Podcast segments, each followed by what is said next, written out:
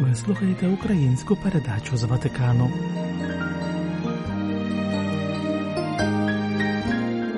Ойкономія. Християнський погляд на економічне життя. Рубрику готує Олена Комісаренко. Вітання, дорогі слухачі. Сьогодні ми продовжуємо розмову про економіку щастя в рамках нашої рубрики Економія християнський погляд на економічне життя. У попередньому випуску ми розглянули економіку щастя як науковий напрямок, який досліджує матеріальні та нематеріальні умови людського життя, що впливають на благополуччя та щастя людей. Розглянемо загально прийняті нематеріальні показники та критерії більш детально. Нагадаємо, що відомий вислів, який часто лунає в контексті економіки щастя, за гроші щастя не купити, з християнської точки зору має дуже глибоке підґрунтя.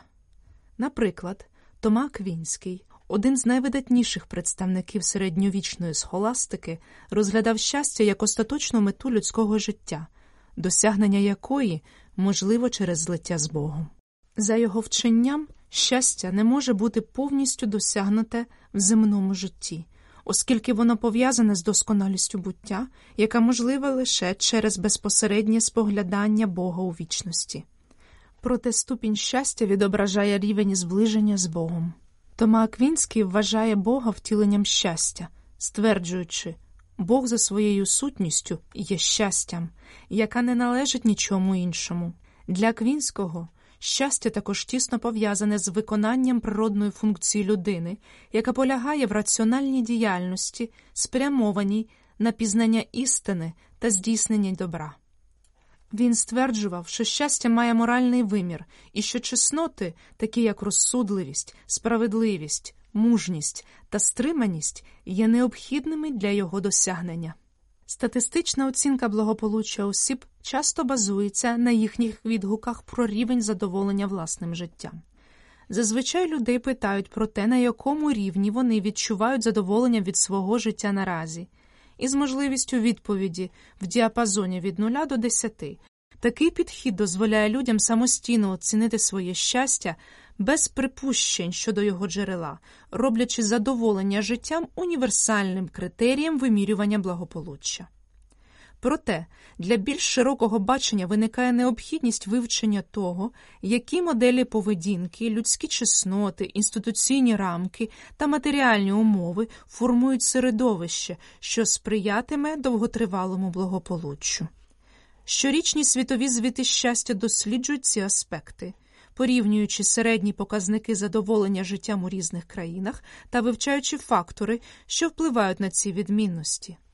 Результати підтверджують, що значення має культурний контекст країни, тобто наскільки люди є довірливими, щедрими та підтримують один одного. Роль відіграють також інституції та участь громадян у прийнятті рішень. Так само суттєвими є матеріальні умови від доходів до стану здоров'я. Проте ми зосередимо більше уваги на неекономічних критеріях. У світовому звіті щастя 2023 року наведене історичне походження критеріїв, що були враховані в цьому звіті. Арістотель у своїй праці Нікомахова етика чітко окреслив людину, що володіє чеснотами характеру та має достатньо зовнішніх благ, як ту, що досягає стану еудаймонії, що означає щастя, але є ширшим. Автори звіту наголошують на значенні характеру особи, сформованого через наставництво та звички. Нагадаємо, що Арістотель визначає еудаймонію як діяльність душі відповідно до чеснот. Таким чином, для досягнення високої еудаймонії необхідний чеснотливий характер, що здатен практикувати поміркованість, мужність, почуття справедливості, здатність будувати та підтримувати дружбу, а також бути хорошим громадянином політичної спільноти.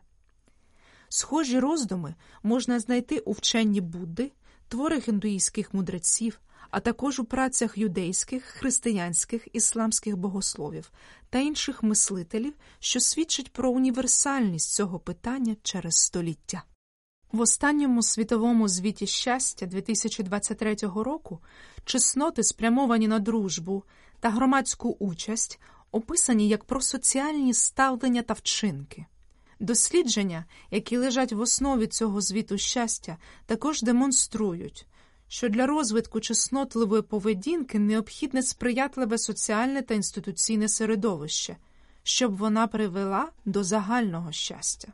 Таким чином, для досягнення високого середнього рівня задоволення від життя потрібна спільнота з чеснотливими громадянами та інституціями, які підтримують.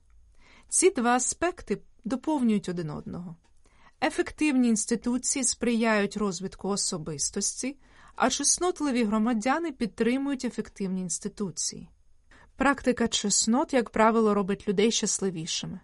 У декількох дослідженнях групі учасників надавали кошти, які вони могли віддати іншим людям, тоді як інша частина учасників могла залишити ці кошти собі. Як результат, перша група ставала щасливішою. Також було доведено, що щасливіші люди частіше готові допомагати іншим. Для авторів світового звіту щастя перше ключове питання полягає в тому, як культивувати та просувати чеснотливий характер і поведінку. Порівнюючи одне суспільство з іншим, можна прослідкувати, що країни з кращими соціальними нормами досягають вищих рівнів добробуту. Наприклад, у другому розділі кожного щорічного звіту продемонстровано позитивні наслідки життя у суспільстві, в якому панують щедрість, довіра та взаємопідтримка. Цей взаємозв'язок дає дві ключові причини. Перша полягає в тому, що чеснотлива поведінка індивіда позитивно впливає на емоційний стан оточуючих. Водночас існують підтвердження того, що особи, які демонструють чеснотливість у своїх діях, відчувають особисте задоволення та щастя. Емпіричні дослідження цієї теми ускладнені через відсутність достатніх кількісних індикаторів для вимірювання чеснот та поведінки. Наприклад, запитання, яке часто ставить Британський національний статистичний офіс чи відчуваєте ви значимість своїх дій у житті, націлене виміряти цю значимість. Однак мета полягає у з'ясуванні реальної значущості дій людини. Вчинки, такі як повернення знайденого гаманця, які відображають про соціальну поведінку, сприяють загальному благополуччю, заслуговують на систематичне вивчення через анкетування та експерименти. Регулярне дослідження частоти благодійності через опитування підтверджує їхній благотворний вплив на щастя людей. Щодо вивчення поведінки, у випадку з дітьми це завдання виявляється простішим, оскільки вчителі можуть детально спостерігати та оцінювати поведінку учнів. Такі дослідження виявили ефективність різних підходів у шкільному середовищі для покращення поведінки.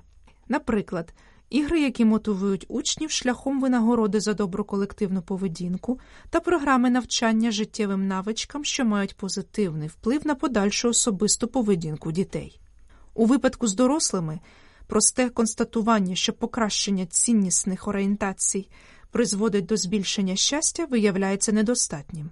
Необхідно також знайти дієві шляхи стимулювання та виховання чеснот, таких як самоконтроль, поміркованість, довірливість та здатність до просоціальної взаємодії.